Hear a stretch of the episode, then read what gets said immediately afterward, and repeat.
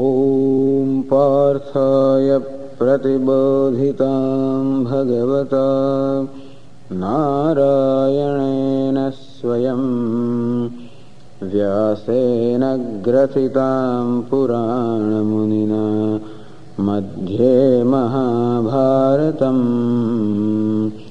अद्वैतामृतवर्षिणीं भगवतीम् अष्टादशाध्यायिनीम् अम्ब त्वामनुसन्दधामि भगवद्गीते भवद्वेषिणीम्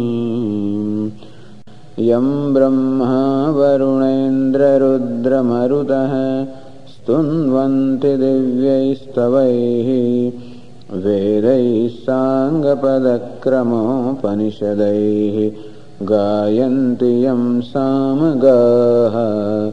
ध्यानावस्थिततद्गतेन मनसा पश्यन्ति यं योगिनः। यस्यान्तन्न विदुःसुरासुरगणाः देवाय तस्मै नमः।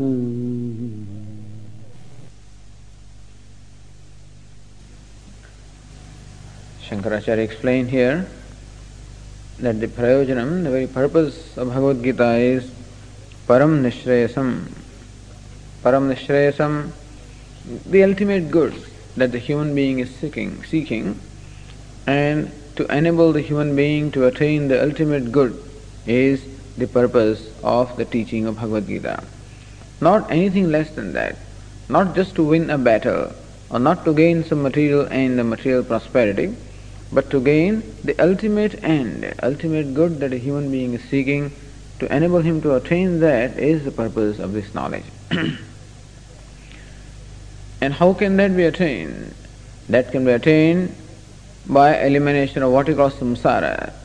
Samsara meaning the grief or the suffering, the total cessation of the suffering, along with its cause. And what's the cause? Ignorance. So it will be shown here how it is ignorance of the self, which is ignorance in general, is what causes all kinds of complexes, conclusions, judgments, and they become the very cause for all the grief in life. And therefore, to eliminate grief, which is a common human problem, and as we say, that grief should be eliminated along with the cause. Because if the cause does not go, then the effect will return. As in the deep sleep, we do become free from all the grief, but as again when we wake up, again we start grieving because the cause, namely ignorance, continues to remain. So what is necessary is to remove that grief along with the cause. What's the cause? Ignorance. And what can remove that cause? The knowledge. Therefore to impart the knowledge. Knowledge of what? Atmajnana nishtharupat dharmat. That knowledge of the nature of abidance in the true self. At the moment, where do I abide? I abide in the self which I talk, I consider to be body. So I think that the body is myself, the mind is myself, the ego is myself, and that is where at the moment I abide, meaning that is where my I notion is. But to gain the true nature of the self, which is ever free, which is immortal, which is beyond death, which cannot be hurt, which cannot be killed. It is that is the true nature of myself, and to abide in the, in the knowledge of that self is the means of elimination of ignorance and all the grief and suffering caused by ignorance. And this is how Bhagavad Gita seeks to resolve the fundamental problem of life. and one more qualification I was added, Sarva Karma Sannyas Purvakat that this knowledge has to be preceded by and accompanied with what we call sarva karma sannyasa, a renunciation of all the karma, renunciation of all the engagements. Renunciation of all the engagements is required. Then alone the mind has that poise or mind is relaxed. So what we seek is a relaxation of mind or a poise of the mind, when the mind is free from all its demands and needs and preoccupations. This is what is called sannyasa or renunciation. That is spirit of renunciation. Outwardly, renunciation is renunciation of all the actions, all the duties, all the ties. Let us say renunciation of all the setup. Let us sannyasi or a renunciate is no more a part of any setup. So family is a setup. And whenever I am a part of a setup, then the setup is going to have its own demands. That there are parents, that there is family, the wife, children, relatives, friends, and there is always going to be ties and demands from all these sources, and therefore I can never find myself free. Swami, how long should I do this? My mother is there, father is there, son is there, nephew is there, this is there, and there is always a demand. So as long as you are a part of the setup, you are drawing a nourishment and, and a security from the setup, and accordingly, a setup also has its own demands upon you. So basically, renunciation is becoming free from any setup, except adopting one setup, and that is the setup of the teacher and the student. That is a desired setup. So giving up that setup of the family or the society, and then coming to the setup of what we call the teacher and the student. So becoming a student or disciple sitting at the feet of the teacher, this is a setup that is accepted, wherein there is no responsibility other than the pursuit of knowledge and whatever is required for the pursuit of knowledge. Thus, a freedom, a leisure. This is what the mind needs a leisure to be able to apply itself to the pursuit of knowledge. And this is what is the spirit of sannyasa or renunciation. So Shankaracharya says that is necessary in order that we can really commit ourselves to the pursuit of the knowledge. or we can gain an abidance in the knowledge. And various quotations are given here in support because this is a radical thing. Those days, when Shankaracharya was writing these commentaries, the, the general uh, emphasis was on action, on karma, on rituals. It was thought that by rituals you attain the ultimate goal of your life. And we will have a chance to discuss that. And therefore Shankaracharya had to bring, uh, bring this into light that the problem is not the attainment of something that you don't have, the problem in life is attainment of the already attained or the accomplishment of the already accomplished. That the moksha, the freedom or liberation is already accomplished. You don't have to create freedom. It is the nature of the self. And therefore, you have to know it and you have to own it up. So, knowledge is the solution to the problem of bondage and not rituals or not action. And throughout Gita, on every occasion that is possible, Shankaracharya takes up this theme for discussion and shows how it is knowledge. And when you say knowledge, knowledge of the self. Which self? Self that is free. So if you want to know the self which is free, then you also must be relatively free. Free from all your ties. And therefore, becoming free from the tie at the, uh, at the level of our transaction, the level of our day-to-day transaction, which is what we call a certain lifestyle called the renunciation, that also then becomes a, a helpful means. if that is so, then what is the scope of the action? Because Bhagavad Gita talks also throughout about action. And more than more than one places, Lord Krishna asks Arjuna to perform action. Vadikaraste, your duty is to perform action. Tasmad yudhyasva bharata, Therefore, hey Bharata, hey Arjuna, therefore may you fight. Kuru karmayo tasma tvam. Therefore, you also perform the action. So again and again, Lord Krishna tells Arjuna to perform action, perform his duty. If, as you say, knowledge alone is a means for liberation, then why such an amount of emphasis given on duty? Why such an amount of emphasis given on performance of action? In fact, action is something that binds me. Because action creates a reaction and that sets up a chain of the whole action and reaction. So our usual experience is whenever we get involved in an action, it is always an involving thing. We find ourselves more and more getting involved in that. It becomes very difficult to extricate ourselves. So these questions will be raised also in Gita. That action is, is something that causes bondage. Because when you perform an action, then the result will definitely come because action must produce a result. And who should experience the result? The one who performs the action must also experience the result. And when I experience the result, in that process I perform another action, which produces another result.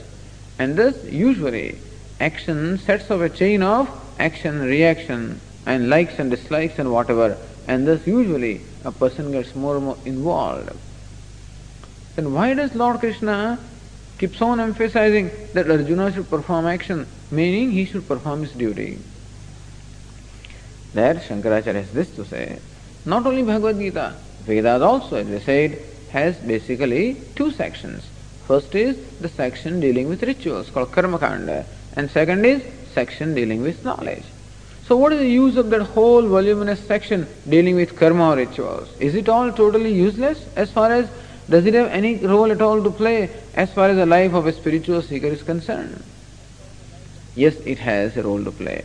Because the ultimate aim that the Vedas also are presenting before us is moksha, the liberation. And therefore, definitely those rituals or karma or action or duties have to play a role. And what is that?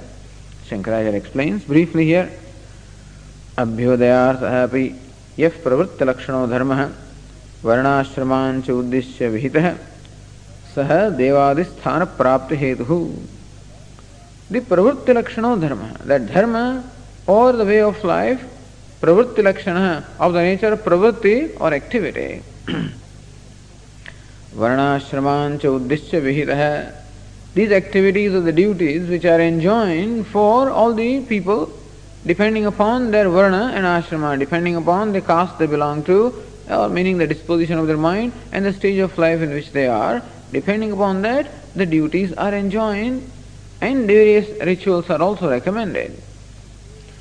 And what's the purpose of those rituals and actions? Abhyudayartha. Basically, they bring about what we call material prosperity. Sadevadi sthana prapta api. And if you perform those rituals sincerely according to the stipulations, then you can achieve variety of ends. You can even attain heavens. You can even become a god in heaven. So you can attain that kind of a thing with the with the various rituals and actions. So that is the usual purpose of action. But then that the very same action which becomes a means for attainment of a material gain can also become the means for attainment of a spiritual gain. One action that can generally become a means for attainment of a material achievement can also become a means for spiritual achievement, the very same action. And what would what would transform that action? There is this Ishvararpana Buddhya Anushtiyamana. When that very same action, if performed with the desire to attain a certain material end, then that action will become the means of attainment of that material end. But when that very same action is performed with the attitude of Ishvararpana Buddhi, or when it is performed as an offering to the Lord, so whatever actions you are performing are performed as an offering to the Lord and not directed at achievement of a specific material end. Sattva Bhavati.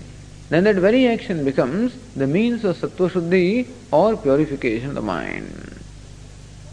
It's not so much the action, but the attitude behind the action. If the attitude behind the action is one of offering, our mind is greedy and therefore it always calculates what will the gain through every action. In which case, the action will produce that gain. Calculating mind. So it, it's going to require a complete transformation of our outlook towards life. That life and the opportunities of life are not for accumulating and for our personal wealth gain, but the opportunities of life and the various skills and abilities that God has given us are meant for offering. Our life is looked upon as a life of offering, of serving. In which case, perhaps you may be deprived of the material gains to some extent, but definitely you will gain sattva shuddhi, antahkarana shuddhi, is what we call a inner spiritual gain will definitely result. Phala visandhi varjitaha. Action performed with a spirit of offering. And you can offer anything to the Lord. That's the nice thing about Him. As you will say in ninth chapter, Patram Puspam Phalam Toyam. Swami, what can I do? I am just a carpenter, or I am a janitor, or I am this and this. I don't perform a very exalted action. No, every action is as dignified as any other action. So Lord Krishna says, it does not matter to me what you offer. Patram, Pushpam, Phalam, Toyam. Whether you offer me a leaf, or a flower, or a fruit, or little water, you may bhaktya prayachari. So this is symbolic. A leaf, or a flower, or water, or a fruit, or a sugar crystal that you generally offer the Lord is a symbolic thing. Meaning any little thing that you offer in your life, any little action that you perform, whatever kind of action you perform, you may bhaktya prayachari, as long as that offering is done with devotion. So what is important is the devotion with which the offering is made and not the nature of offering. Thus the devotion with which you perform the action is important and not what action we perform. So phala visandhivarjitaha san, without any calculation of what reward I will get. Action is performed not with the specific aim of getting a reward, but action is performed as an offering to the Lord. Then that action becomes a means for purification of mind. Alright? Then what? शुद्ध सत्वस्य च ज्ञान निष्ठा योग्यता प्राप्ति द्वारेण ज्ञानोत्पत्ति हेतुत्वेन च निश्रेयस हेतुत्वम भी प्रतिपद्यते and thus that very same action which normally would have been binding me if that action was performed with the purpose of material gains which would have been binding me further that action becomes now a means of releasing me when performed as an offering to the Lord without the expectation of a reward. Meaning, when I am ready to accept whatever reward comes as gift of God, that action, Shuddha Sattvasya, by way of imparting me a purification of mind, meaning by way of removing from my mind the various impurities in terms of greed and selfishness and likes and dislikes and whatever, Jnana Nishtha Yogyata Prapti Dvarena. It, it makes a person what? Jnana Nishtha Yogya hai. Makes a person fit for Jnana Nishtha and abiding knowledge. So what we call purification of mind is nothing but an abiding mind. A mind that is essentially free from various conflicts, feelings of guilt and hurt and whatnot. So mind which enjoys certain composure. This is what we call a pure mind. And it is that mind which is a fit instrument to gain this knowledge. And thus, this karma or the action, when performed in this manner, becomes a means for elimination of impurities from my mind, prepares my mind for the knowledge because then it becomes a contemplative mind, which mind is what we need for pursuit of this knowledge.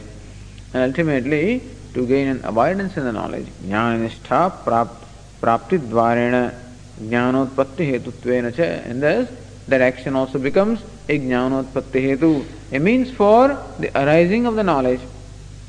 Nishreyas hetutvam pratipadyate. And therefore, even karma or the action also becomes a cause for ultimate good.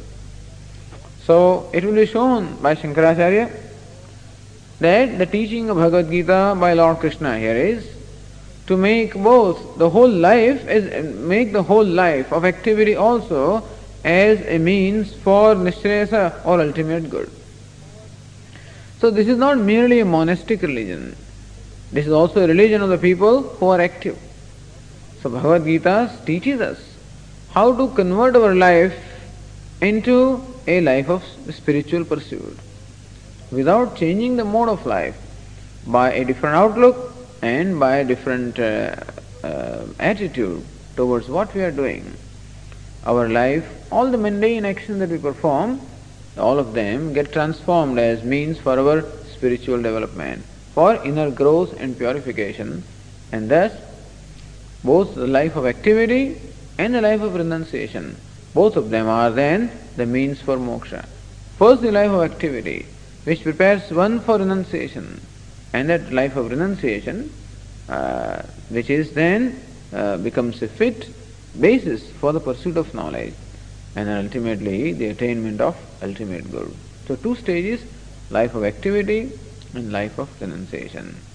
First step, second step, and knowledge and the liberation. This is how the Bhagavad Gita, this is how Shankaracharya looks upon the teaching of Bhagavad Gita by Lord Krishna.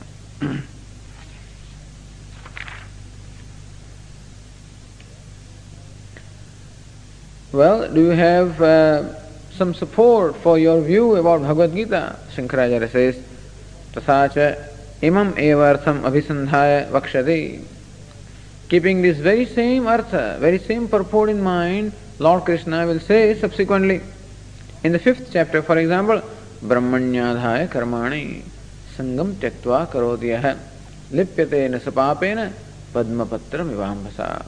Lord Krishna says that, that when a seeker performs action as offering them to the Lord, sangam tyaktva, and giving up the attachment for the results.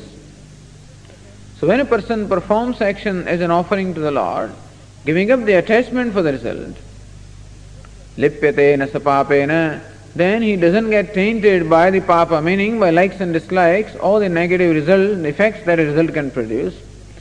Padma Patram Ivambasa, just as a lotus leaf does not get wetted even though it is in the midst of water. And so also this yogi, in spite of performing actions, being in the midst of activity, doesn't get tainted by the actions. Meaning, actions do not cause any reaction in him. Normally, when we perform an action, a reaction is generally created. Either I may not like the action, I may have to perform the action against my desire, or I am not satisfied with the result, or I may feel that the result is wrong. And thus, action constantly creates in me different reactions. In general, lot of sometimes resentment, sometimes conflict, sometimes likes, sometimes dislikes, sometimes attachment. All these different reactions are created when I am performing action normally. But these reactions will not be created when action is performed as an offering to the Lord without attachment to the result. So one remains untainted by the reactions just as the lotus leaf remains untainted in the midst of water.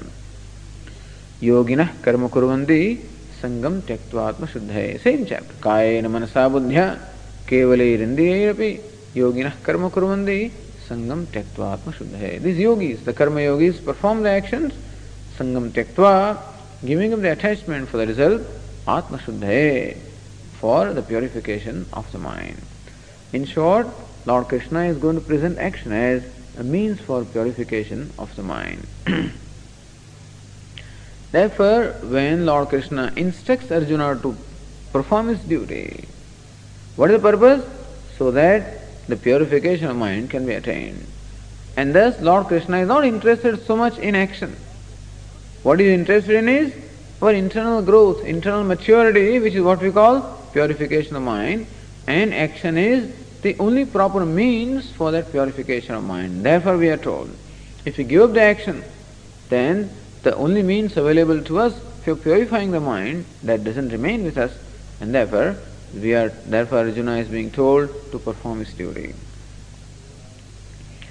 इमं द्विप्रकारं द्विप्रकारं धर्मं, निःश्रेयस प्रयोजनं परमार्थतत्त्वं च वासुदेवाख्यं परं ब्रह्म अभि well the fifth chapter again says संन्यासस्तु महाबाहो, दुःखमाप्तुम् अयोगतः.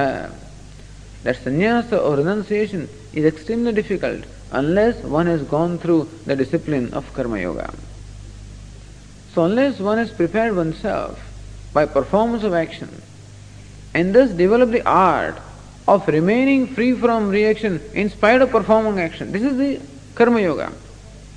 So what is karma yoga is performance of action while remaining free from reaction. What are the reactions? Likes, dislikes, attachment, elation, resentment, frustration, disappointment, failures. These are the various reactions that come when we perform action. Frustrations when the result is not produced as, as we desire. A sense of failure when I think that I have failed. Or great elation when I think I have succeeded. This elation, depression, resentment, frustrations, conflicts, hurt, guilt. So these are the various reactions that the actions produce. So we suffer. Everybody suffers in life because our, we, our life is full of actions, but then actions constantly create these reactions and we just get exhausted. What is exhausting is not so much the physical strain, but what is exhausting is this tremendous mental struggle, that battle that is going on within, and that is what exhausts us. So, how to perform action remaining free from the reaction? This is the art of performing action. This is called Karma Yoga. And this is what is uh, very much sought to be done. This is what Lord Krishna teaches us in Bhagavad Gita. And that is called the path of pravritti or the path of activity. When a person becomes prepared for nivritti or renunciation. So, renunciation of action first requires that we must settle account with action. In general, you must settle account with a thing before you before you are ready to renounce it. And thus, we must learn how to perform action before we renounce the action. Because renunciation is when you're doing something. What's the, how, what can I renounce when I never I have never performed action? When I have never taken any responsibility? Where is the question of renouncing anything? Having taken the responsibility and having known what it is, and when I renounce, then that is called the renunciation. So generally speaking, first is the path of activity and then is the path of renunciation. Imam dviprakaram dharmam, this is the twofold dharma or the twofold lifestyle or the twofold pursuit of the, uh, the goal. Nishreyasa prayojanam, where the prayojanal purpose is nishreyasam, ultimate goal. The idea is that when action also becomes a means for attainment of the ultimate good, because action becomes a means for preparing me for the knowledge, and knowledge is the means for nishreyasa the ultimate good. This is what Lord Krishna is going to teach us. These two lifestyles. The second chapter, the third chapter essentially talks about the lifestyle involving activity. The fifth chapter, sixth chapters will talk about lifestyle involving renunciation. And also Lord says, Yogi Yunjita. So uh, says in the sixth chapter, Arvrukshor Mane Yogam Karma Karanamuchyade Yogarudhasya Tasyeva Shamah Karanamuchyade. As long as one has not become Yoga Rudha, meaning one has not acquired that poise of mind, one has not acquired that abiding mind, or when one is not still not able to remain with oneself happily, so long action is a means. So action is a means of acquiring a mind that becomes abiding. And having acquired that abiding or contemplative mind, Shama sad karanamuchyade, Shama then renunciation of action is the next step. So Lord Krishna is going to expound in great detail action and renunciation. And that's not enough. Paramartha tattvam cha is also necessary. Ultimately, what is the ultimate truth of life? Paramartha tattvam. What is ultimate reality? That also will be amply discussed in Bhagavad Gita. What is that? Vasudevakhyam Param Brahma. So Param Brahma Param is limitless. Brahman that is limitless is Paramartha Tattvam, is the absolute reality or the ultimate reality in life, and this will be also expounded in Bhagavad Gita. Vasudevakhyam, that very same Param Brahma or Paramatma or the truth is called Vasudeva. Interestingly enough, Lord Krishna also is called Vasudeva. Vasudeva से अपत्यम पुमान वासुदेव। है so the male child Vasudeva is called Vasudeva so name of the father of lord Krishna was Vasudeva Vasudeva सुतम देवम so देवता हुई वसुदेव सुत the son of Vasudeva is called Vasudeva so Vasudeva is a name of lord Krishna but as I said in Tattvabodh etymologically Vasudeva also means the self of all. Vasuschasav Devaha Vasudeva. The word Vasu is derived from the root Vas. Vas means to dwell. So Vasu means the one who dwells. And Devaha, one who is self effulgent. So one who dwells everywhere and one who is self effulgent. One who dwells in the hearts of all beings as the very self and who is self effulgent, self revealing. So Vasudeva is the self revealing consciousness, which is the self of all.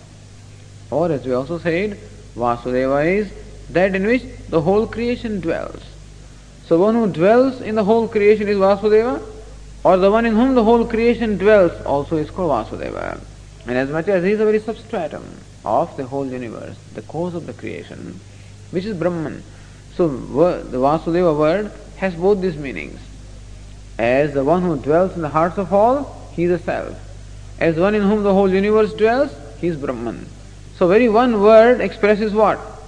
The, the identity between Jiva and Brahman. So that is Paramartha that is ultimate truth. Abhideya Bhutam, that becomes the subject matter of Bhagavad Gita. So what is it that Bhagavad Gita uh, discusses? What is, what is the content of the Bhagavad Gita? To reveal the nature of this absolute reality, which is also called Param Brahma, which is Vasudeva, which is the self of all, which is the cause of creation, and uh, which is indicated by this statement, Tattvamasi. At the same time, so Lord gives us here what we call the very truth of life, which is called Brahma Vidya, and also provides the way of life, which is appropriate for attainment of that knowledge. So both the end as well as means. What is the end? Knowledge of Vasudeva, knowledge of the truth. And what is the means? A certain lifestyle. What lifestyle? The life of activity followed by the life of renunciation. Or life of renunciation preceded by life of activity. That becomes a means. That is called Yoga Shastra. Therefore, at the end of every chapter of Bhagavad Gita, we find that statement. It is Srimad Bhagavad Gita su, Upanishadsu, Brahma Vidyayam, Yoga Shastre, Shri Krishna Arjuna Samvade. Thus, this Bhagavad Gita, which is Samvada or dialogue between Sri Krishna and Arjuna, and which can be compared with the number of, which is also itself like an Upanishad, which is Brahma Vidyaya, which gives us Brahma Vidya, a knowledge of Brahman, knowledge of truth. Yoga Shastra, which also is a Yoga Shastra, meaning it also gives us the means for attainment of the truth. Sometimes the goal may be stated, but if they don't tell you what is the path or the means leading to that goal, then that teaching remains is incomplete. Somebody may tell you the path or the means, but not clarify the goals, that also is incomplete. And therefore Gita very specific specifies both the end as well as means. Brahma Vidya is the end, Yoga Shastra is the means. so Param Brahma Abhideya Bhutam Visheshatah Abhivyanjayata and thus these two things are specifically clarified or specifically and clearly brought out by Bhagavad Gita. विशिष्ट प्रयोजन संबंध अभिधेयवत Gita शास्त्रम and thus, Gita Shastra possesses this text called Bhagavad Gita, which is Shastram, which is a scripture, possesses all those fundamental elements required for study commencement of the study of a text. What is the first requirement? Vishaya. What is the subject matter? Param Brahman, the truth which is limitless, Vasudeva, there is subject matter. And subsequently, also the means for attainment of the knowledge, which is Karma Yoga and Sannyasa. That's the Vishaya or subject matter of Gita. What is the Prayojanam? What purpose does the knowledge serve? The knowledge by destroying, dispelling the ignorance. And therefore, all the evils created by ignorance makes a person completely relieved, released from all the suffering and misery. Thus, it is a means for the prayojan of the purpose is attainment of moksha or liberation.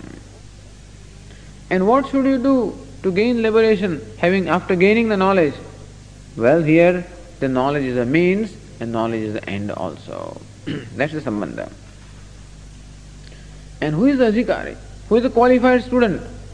The first chapter and the first nine verses of the second chapter will describe the very student who is Arjuna, the adhikari. That's the fourth element. So all of these are present in Bhagavad Gita and therefore this is a scripture which must be studied by the seekers of knowledge.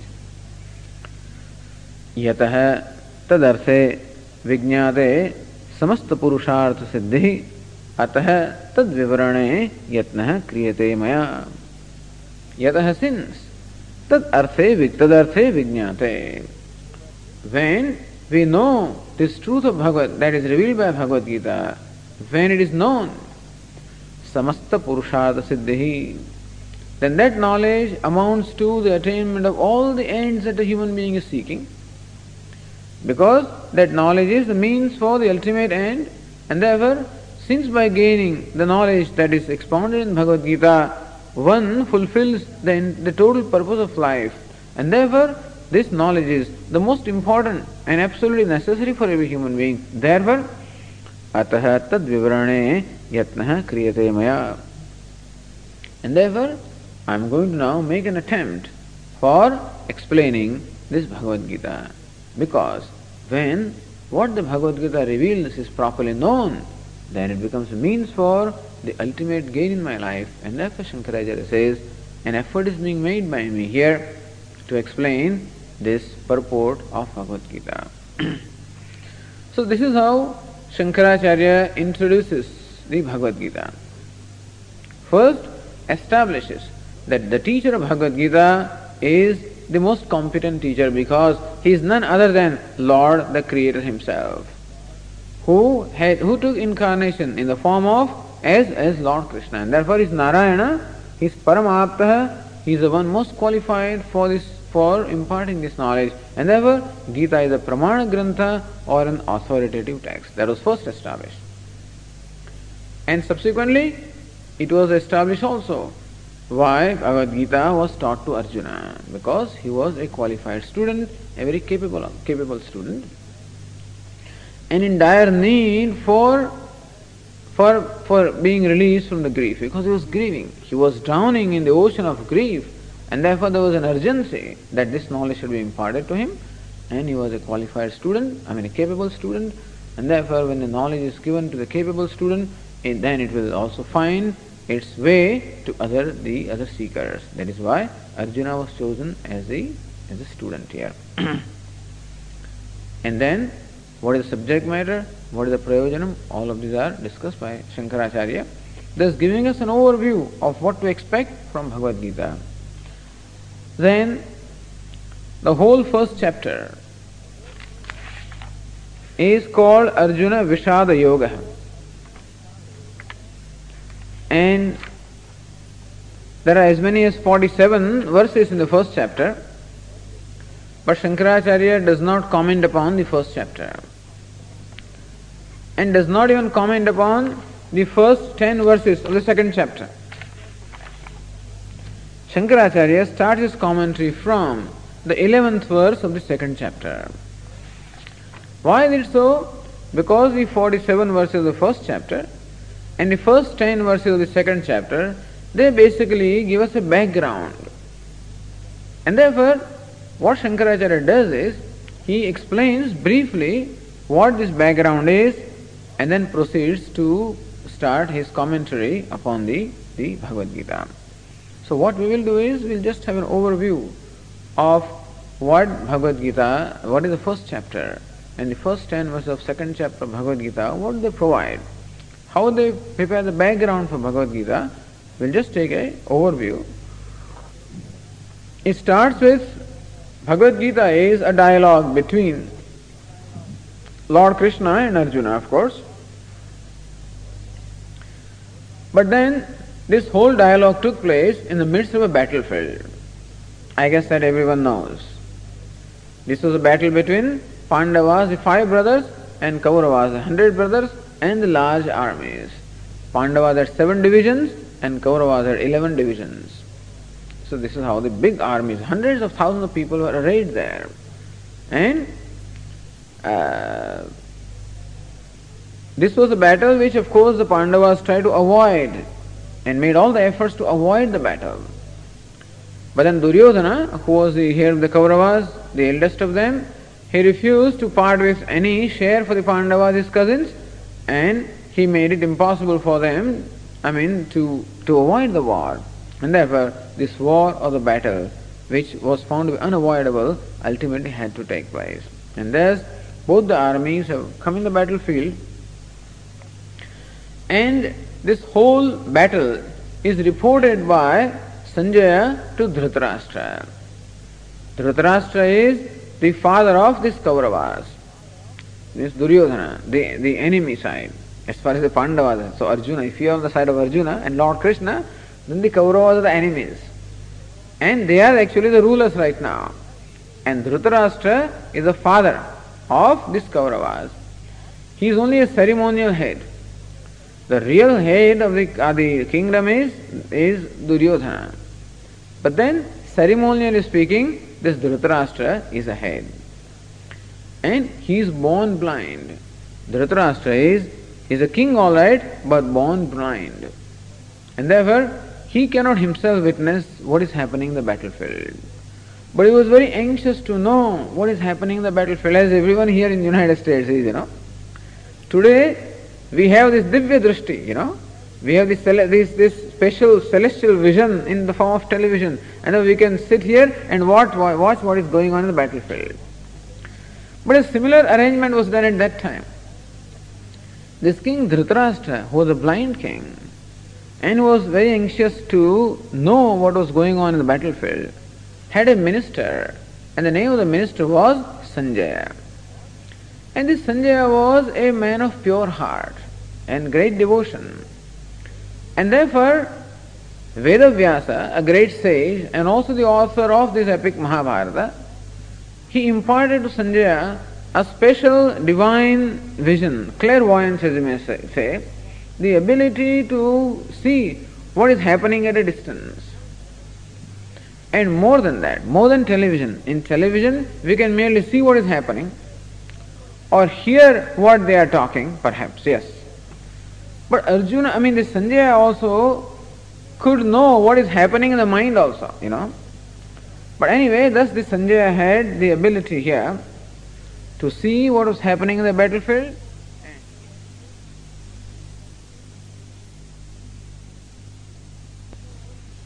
to report these events on the battlefield to the king Dhritarashtra. So Dhritarashtra, the blind king, and Sanjaya, the minister. You may say that it is a dialogue between them also. Except that the blind king asks one question, that's all. And the whole Bhagavad Gita is a reply of the minister Sanjaya in reply to one question of the king Dhritarashtra. For whatever reason, Bhagavad Gita begins with the name Dhritarashtra, you know. I don't know why, but anyway. So the first verse is Dhritarashtra Uvacha. The king Dhritarashtra asked this question to his minister Sanjaya. Dharmakshetra, famous verse. Dharmakshetre, Kurukshetre, Samavetaya Yotsav, Mamakaaf Pandavasaiva, Kima Kurvata Sanjaya. Hey Sanjaya, in this Kurukshetra, the name of that battlefield was that the theater. The, the theater of the operations at that time was called what? Kurukshetra. So Kshetra means a field. So Kurukshetra was the name of the battlefield, which is still there in India by the way. And it is considered a holy place. It was also a holy place in those days. Because it was a field where which where mm, uh, it was a place of pilgrimage where people used to go and they live also and perform all kinds of rituals and, and penance and therefore, it was in a way a holy place also.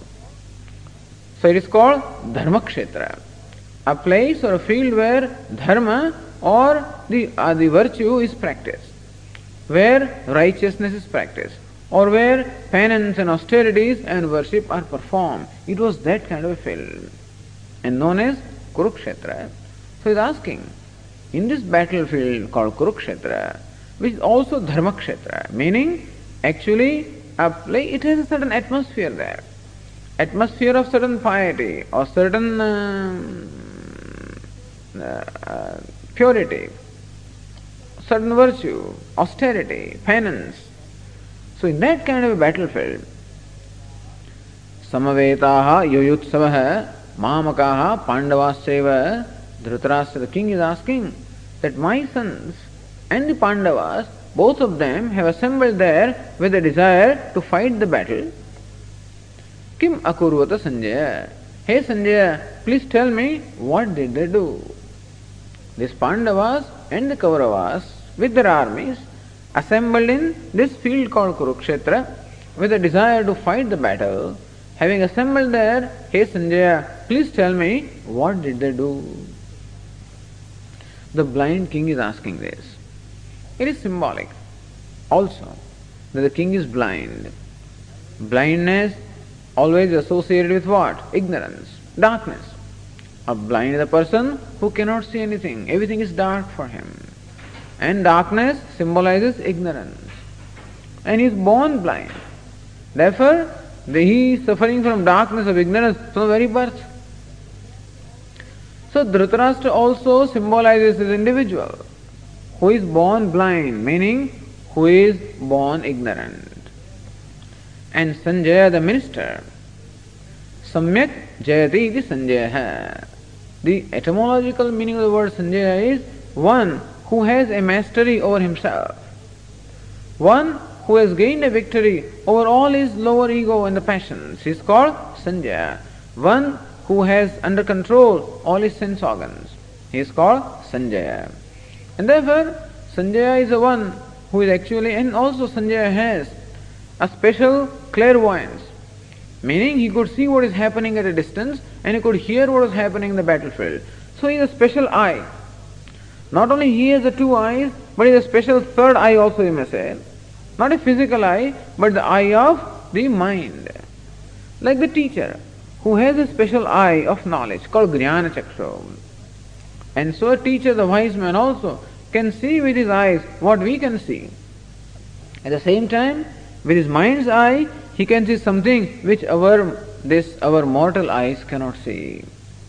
And he can see what is behind every name and form, the very content or essence of the name and form, the truth which, which pervades everywhere, the truth also the teacher can see. So Sanjay, the minister who reports his Bhagavad Gita, symbolizes a teacher who is in the enlightened being. So teacher is actually giving instruction to the student who can be compared to a blind man because he is born ignorant.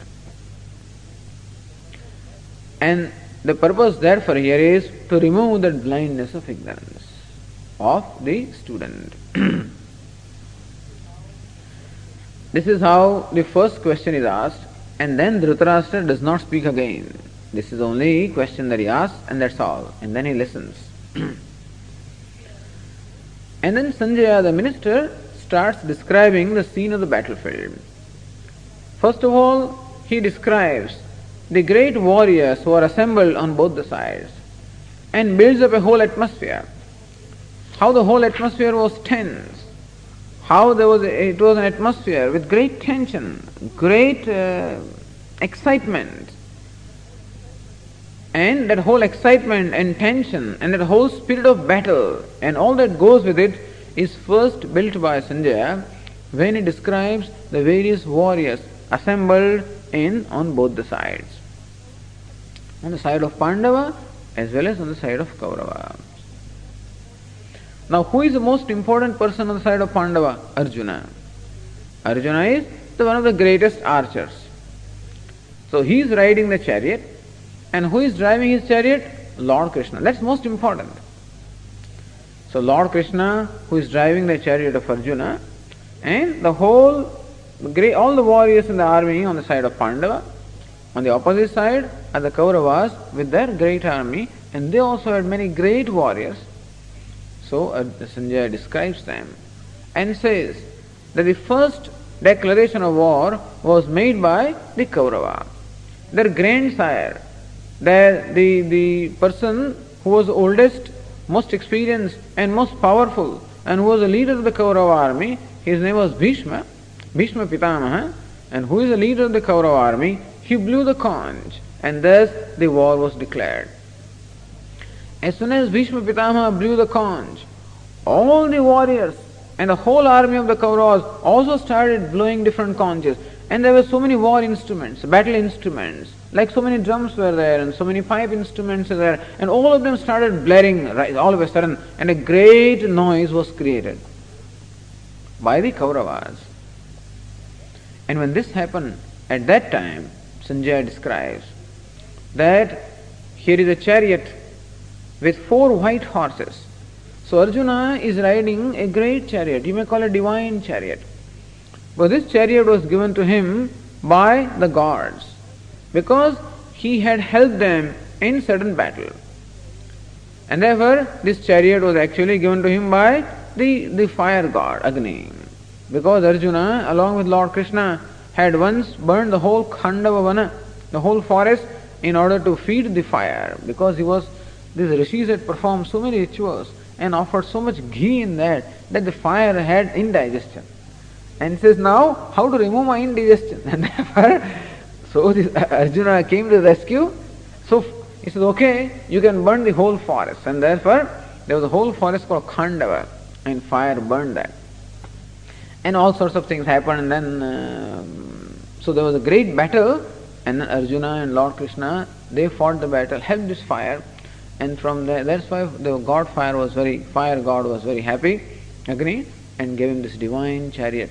And so Arjuna had a great, beautiful chariot, and beautiful horses, four horses. And he had a bow, which was also very famous. The name was Gandiva. That was a famous bow of Arjuna. He was very famous for it and uh, very proud of it also. So, this Lord Krishna, who is a charioteer, Arjuna, who is riding the chariot with four white horses, that now Sanjaya starts describing how the Pandavas responded.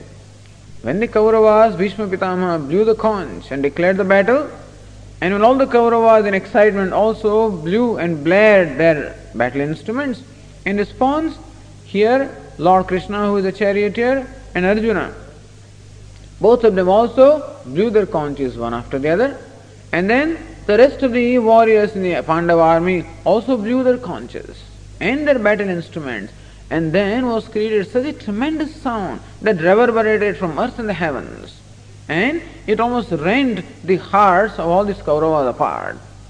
So, this is how now the total excitement of the battlefield is, is built up. Pravrutte Shastra Sampade. At that time, the Shastra Sampada, meaning the firing of the weapons, was going to begin from both the sides. Arjuna, who is the commander in chief of the Pandavas, not really theoretically commander in chief was Drishtadyumna, but Arjuna was the most important one here. He lifted his bow in order to prepare for the battle. And at that time, at that crucial time, before Arjuna actually fired the first shot, something, some idea occurs to him. And he requests his charioteer, Lord Krishna, to take his chariot between the two armies. Arjuna asked this question Rushikesham Tadavakyam Idamaha Mahipate. In fact, Arjuna, seeing the Kaurava army, was highly excited and all ready to fight. And he lifted his bow also. But before commencing the fight, just a thought occurred in his mind to survey both these armies. Rushikesham ऋषिकेशम तदावाक्यम इदमाह महीपते सेनयोर्भयोर्मध्ये Ratham Sthapay Mechyuta. Hey Achyuta, O Lord, please place my chariot between the two armies. Why do you want the chariot to be placed in the, between the two armies? यावदेतान् निरीक्षेऽहं योद्धुकामान् अवस्थितान् कैर्मया सह योद्धव्यम् अस्मिन् रणसमुद्यमे Oh Lord, I want to observe finally. not that he did not know who was in, the, in both the armies, he knew that generals know everything.